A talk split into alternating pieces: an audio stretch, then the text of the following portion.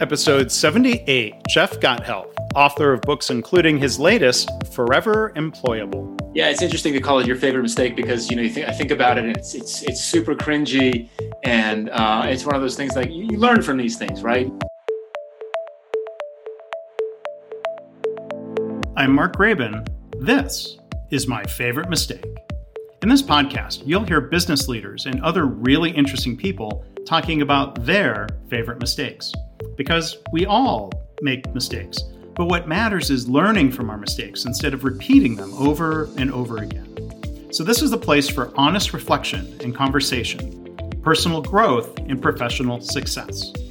Visit our website at myfavoritemistakepodcast.com. For show notes, links, and more, you can go to markgraban.com slash mistake78. And we're joined today by Jeff Gothelf. He is, among other things, a co author of books. Um, he's co author of Sense and Respond, Lean UX, and Lean versus Agile versus Design Thinking.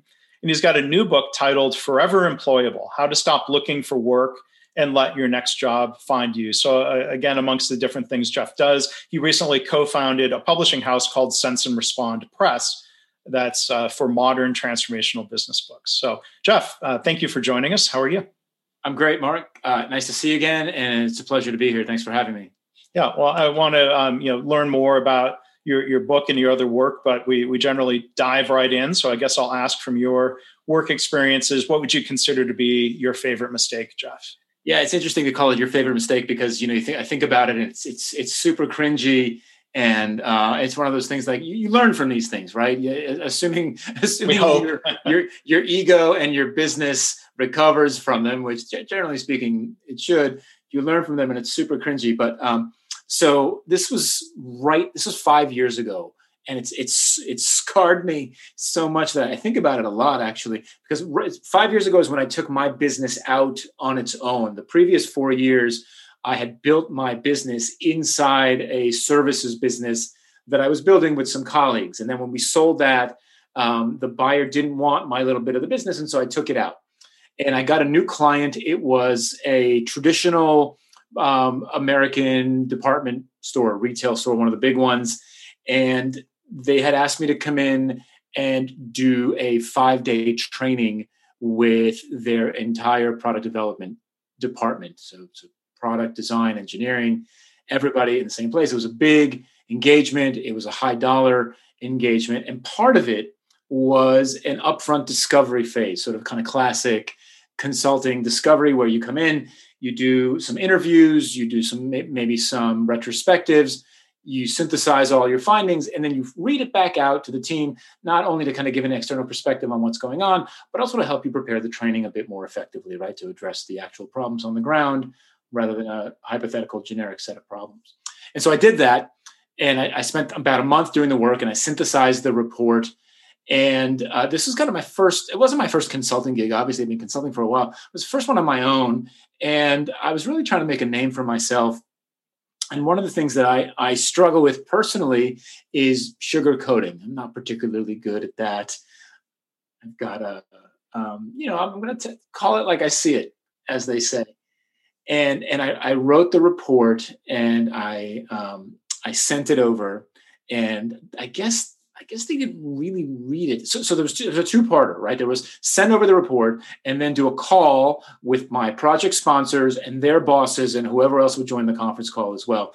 And I guess they didn't really read the report prior to the call. I, I didn't make sure that they had read it. I didn't. I didn't send a draft in advance, and so I sent it and then I get on this call and I, I, start going through the report and, and it's it was fairly brutal. I mean, they, they were they were pretty broken. There, there was a it was a it was a fairly autocratic, um, heavy engineering, top down kind of shop. We're going to build this these things because we think this is the best thing to build, and customers be damned. And you know, forget testing and learning and design. That's all stuff that can get cut out of the backlog. And and so I kind of you know told I was like, this is this is an anti-pattern. This is causing you to have these kinds of challenges with your customers, et cetera. I'm seeing these kind of politics eroding. And um, at some point, my project sponsor cut the call short. So I'm going through my delivery, and he's like, Jeff, he's like, we're gonna have to we're gonna have to cut the call short. And I said, okay, I don't, I, don't, I didn't really get why at first. And so he cuts the call and he's like, and he's like, I'm gonna call you right back. And then he calls me right back after he gets everybody off the call. And he laid into me like i mean I, t- t- it's so visceral like to this day i can still feel it like in my chest. Um, he, he's like how could you do that? You're embarrassing all of us in front of our bosses. You're making us look awful right? It's not that bad. Like on and on and on like the big boss was on the call. I mean i just and, and he's right. I made them look terrible in front of their bosses and uh, he fired me on the spot. Like like that was it. I, I, didn't come in. I didn't I didn't I didn't do the training. I didn't deliver the rest of the gig. Um, and I took I took a s- severe uh, lashing, verbal lashing for that. And um, and I guess it's my favorite mistake because I've never I've never made that mistake again. I've done that work multiple times since then, but I've learned how to have the conversation in a in a more constructive way, I suppose is, is yeah. the best way to put it.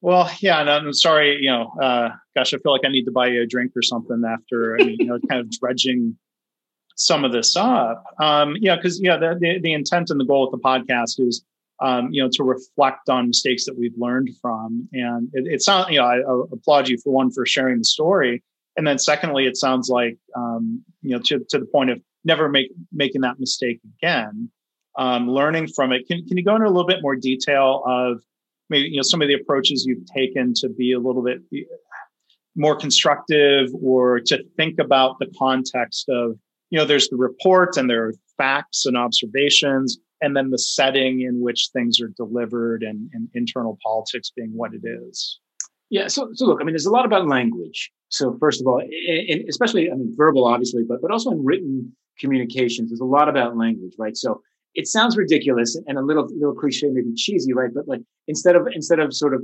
challenges in the organization, it's opportunities in the organization. That sounds, you know, you could smile and you could laugh at that and kind of wink, wink, kind of add it. But but that's what it is. It's an opportunity for improvement, right? As opposed to a challenge. Here's some opportunities that we've seen where things could be a little bit better. Um, I think that like aggregating information as much as possible so that there can't be any specific finger pointing saying oh, it was that guy who said it or she talked about me, right? So that that goes a long way. Um, I think when presenting this, there and, and and it's and I've gotten I've gotten much much better at it now, thankfully, over the years. It's more about um, kind of here's what we're seeing, right? And and sort of and instead instead you know from our perspective, we're seeing people do this. Is that what you're seeing?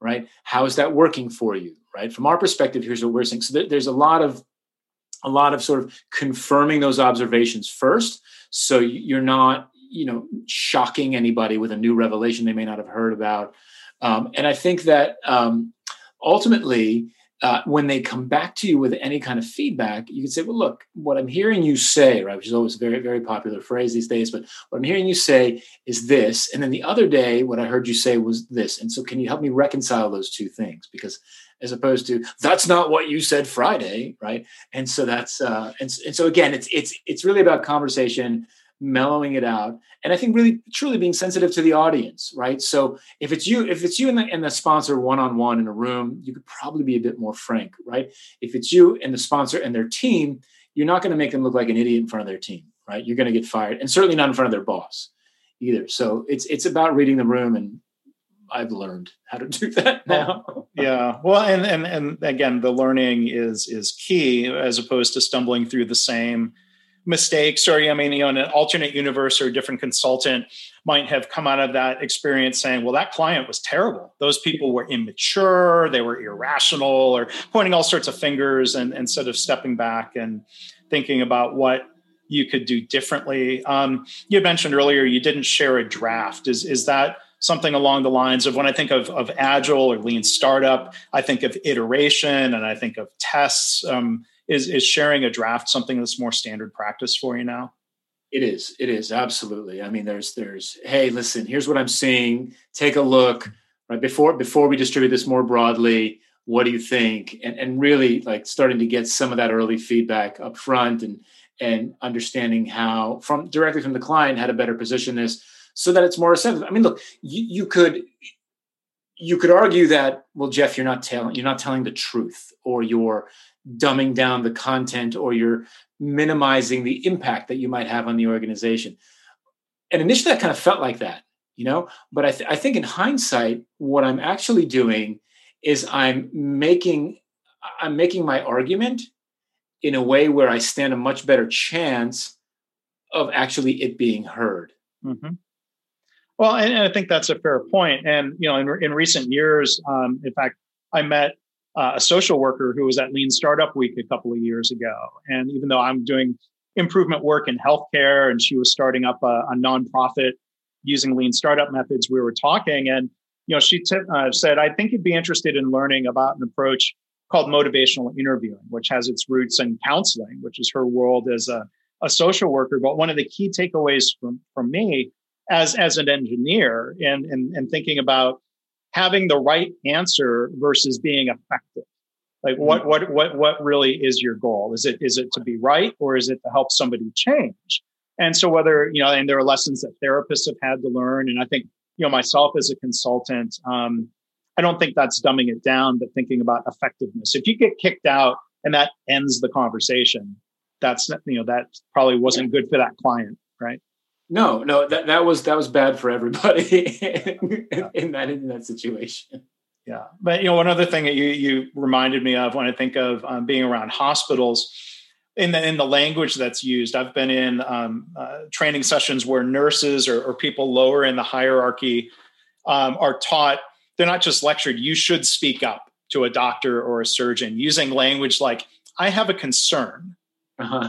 Can be really helpful because that that's a fact based statement, and you could learn then from discussion that the concern is unfounded, or yeah, there actually is basis uh, for for the concern. Or or the other one that comes up a lot is, well, help me understand. Like if you disagree with somebody, help me understand why you think or see then the word the word why gets loaded so maybe there you know, yeah there, there are words that trigger people and and i guess that's a good thing to reflect on um, but so um, kind of moving beyond um, you know the story and, and the consulting that you do jeff i want to talk about um, the, the, your new book forever employable um, again the subtitle how to stop looking for work and let your next job find you what was was some of the origin story of the book? Was it based off of job search mistakes um, for yourself or that you saw from others, or, or what, what led to the book? So the book came from a series of ongoing inbound requests over the last five years of people asking me how I built my business, how I get speaking gigs, how I got a book deal, um, that type of thing. And, you know, after a while, right, this is a signal from the market right? There's there's an, there's an inbound, um, unsolicited flow of requests saying we'd like to know this story. And I was thinking about it for a long time, and it's kind of an item in my backlog for a long time, and I wasn't sure exactly how I was going to share it. Was it going to be a Medium piece or a blog post or something?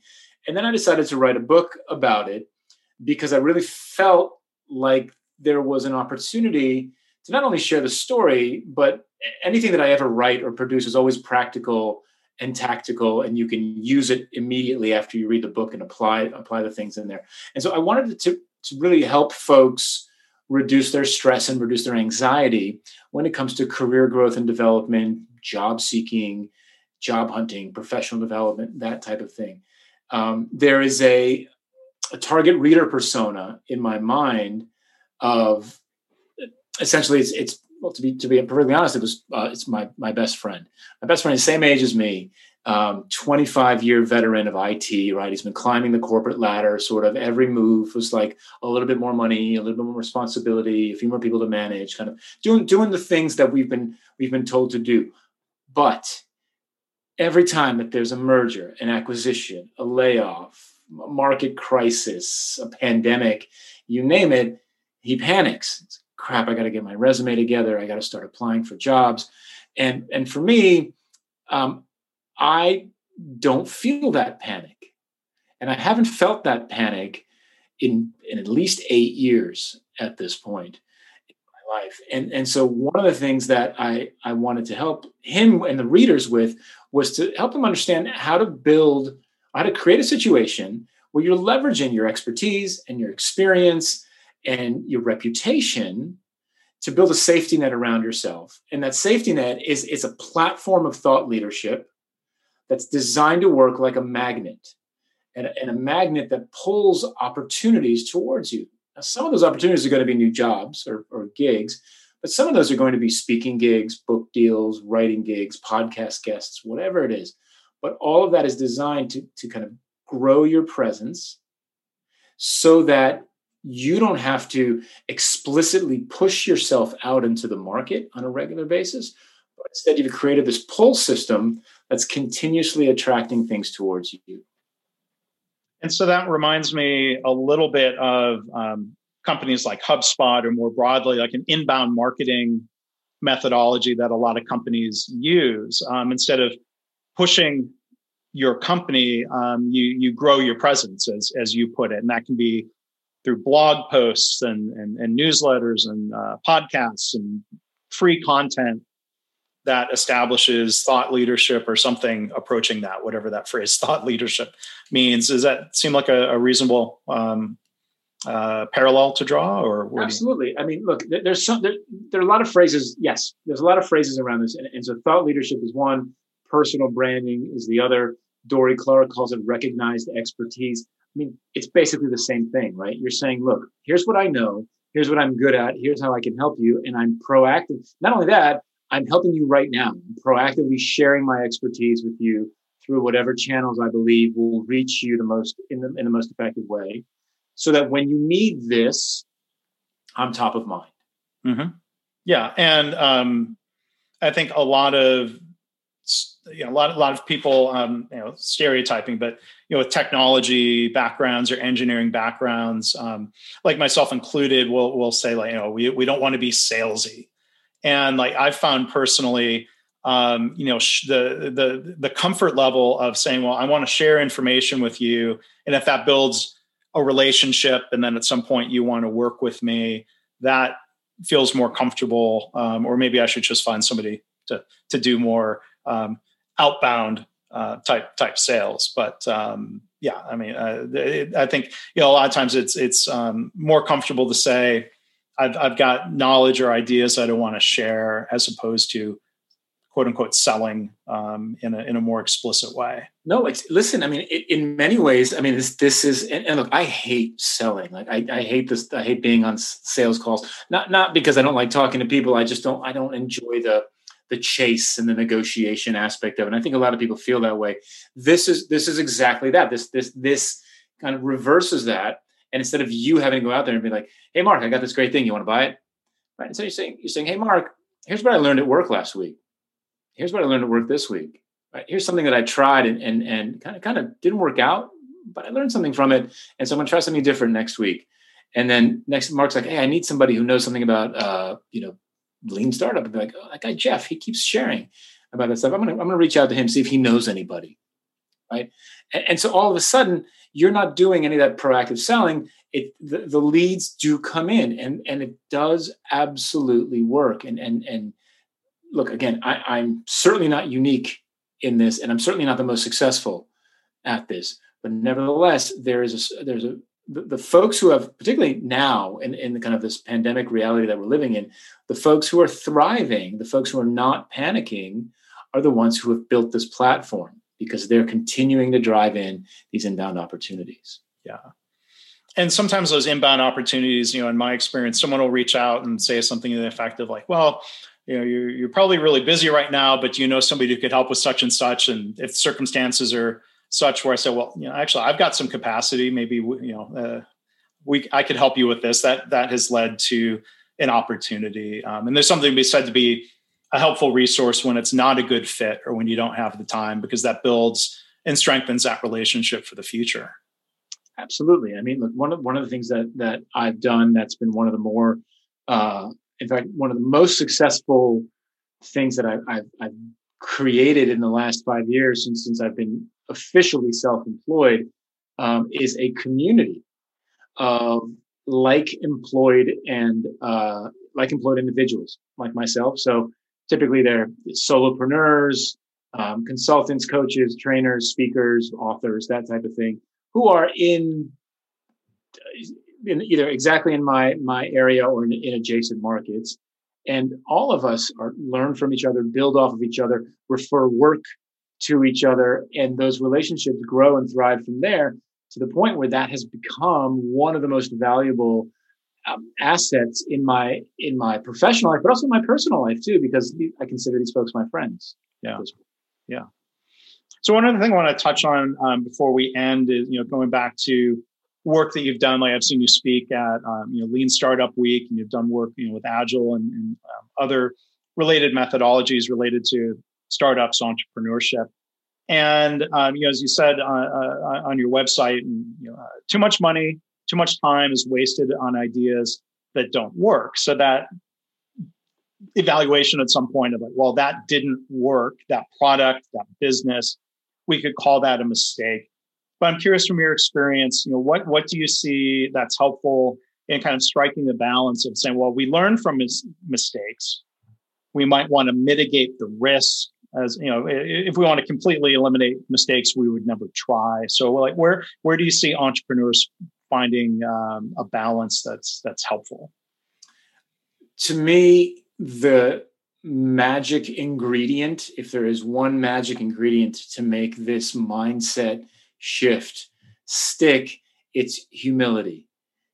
And entrepreneurs aren't exactly known for having tons of humility.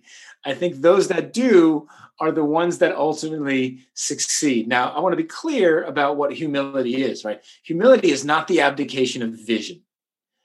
And it's not the abdication of leadership either, right? So if you're if you're a manager or, or an executive, right, it, it doesn't mean that you're giving all that up. Humility simply means that while you may have strong opinions based on your experience and your expertise, you're willing to change your mind in the face of evidence. That's it. That's all there is to it. So, look, I have, I have a lot of expertise in particular fields. I go out there, I try something, and if it fails miserably, I will admit that it failed and I will learn why it failed and I will try something different the next time. That's the missing ingredient for a lot of these folks is to, to make this stick, is to be able to say, I was wrong and and I learned something, and we won't do it. We'll do it differently the next time. And I think that's the key. That's the key. And I, I think people are scared of the word because I, I do believe that people don't really know what it means. I think they they believe that it, it, it means that they become sort of subservient or I'll just well, consensus driven, right? And, and again, I don't believe that that's true. I just believe that that you're you're simply being you're simply admitting that in if if the market refutes your idea, you're willing to admit it. That's yeah. it. Well, and and to me, one of the things that makes the lean startup lean, or it puts the lean in lean startup, is this notion of humility. I've, you know, there's a great book um, that I love on the shelf behind me called Toyota by Toyota. It's a series of essays written by different uh, Toyota North America leaders and uh, in the very first chapter, and boy, they emphasize this a lot in mentors I've worked with, leading with humility. Mm. Or there's there's an expression, um, you know, uh, it's often attributed to Gary Convis, who's an American who shifted from the Detroit automakers to Toyota. You know, you would say lead as if you have no authority. Mm. It doesn't. So to your point, you're not abdicating um, decision making responsibility, um, but we're, we're relying less on autocratic hierarchy yeah. um, as a leader as we're going through and learning and, and, and framing experiments, which again to me is very Toyota like, even though that's a manufacturing setting, shifting from being um, so anchored in what I know versus what we're going to go discover or what yeah. we're going to test, I think is a really powerful mindset shift. And look, and what you're doing in that sense as a leader is you're modeling the behavior so that your the people who work with you and for you see that it's okay to behave that way as well. And so all of a sudden that humility drives learning right? And so all of a sudden the capacity the psychological safety for learning starts to cascade down through the organization as well. And so there's there's so much value in this and it's still such a, a, a missing quality in, in, a lot of the folks that uh, or the organizations that I work with. So uh, I'd, lo- I'd, love to see more of it. Sure. And it's kind of final thought I'll throw at you is yeah, it's an interesting combination of like having enough ego to go and take the risk of starting something, but yet having enough humility to learn from what you're doing. That's a unique yeah. combination. For sure, for sure, it's it's tough. It, it's it, it's it's a tough balance, but um, and look, we all love our ideas, right? I think my ideas are awesome. I think all of them are awesome, right? But if, if they don't work, at some point you, you have to let them go. Sure, sure. Well, uh, again, our guest today has been um, Jeff Gothelf. Uh, his most recent book, again, is Forever Employable How to Stop Looking for Work and Let Your Next Job Find You. So it's available um, all the places you would find books. And Jeff, um, tell the listeners uh, your website where they can learn more about the book and you and your work. Absolutely. JeffGothelf.com. So easy, easy to find. Um, uh, gothelf.co will take you there as well. Everything's there books videos articles resources links to everything. And please please do connect with me on linkedin. I'd, I'd love to see you there as well. Okay well great. And i'll make sure that link is in the show notes um, jeffgothelf.com jeff really good talking to you. And thanks uh, for being a guest sharing your story sharing your reflections. Really appreciate it my pleasure mark thanks so much well, thanks again to Jeff for being such a great guest. For links to all of his books and show notes and more, you can go to markgraban.com slash mistake78. And I hope this podcast inspires you to reflect on your own mistakes and how you can learn from them or turn them into a positive. I've had listeners tell me they've started being more open and honest about mistakes in their work, and they're trying to create a workplace culture where it's safe to speak up about problems because that leads to more improvement and better business results. If you have feedback or a story to share, you can email me, my favorite mistake podcast at gmail.com. And again, our website is myfavoritemistakepodcast.com.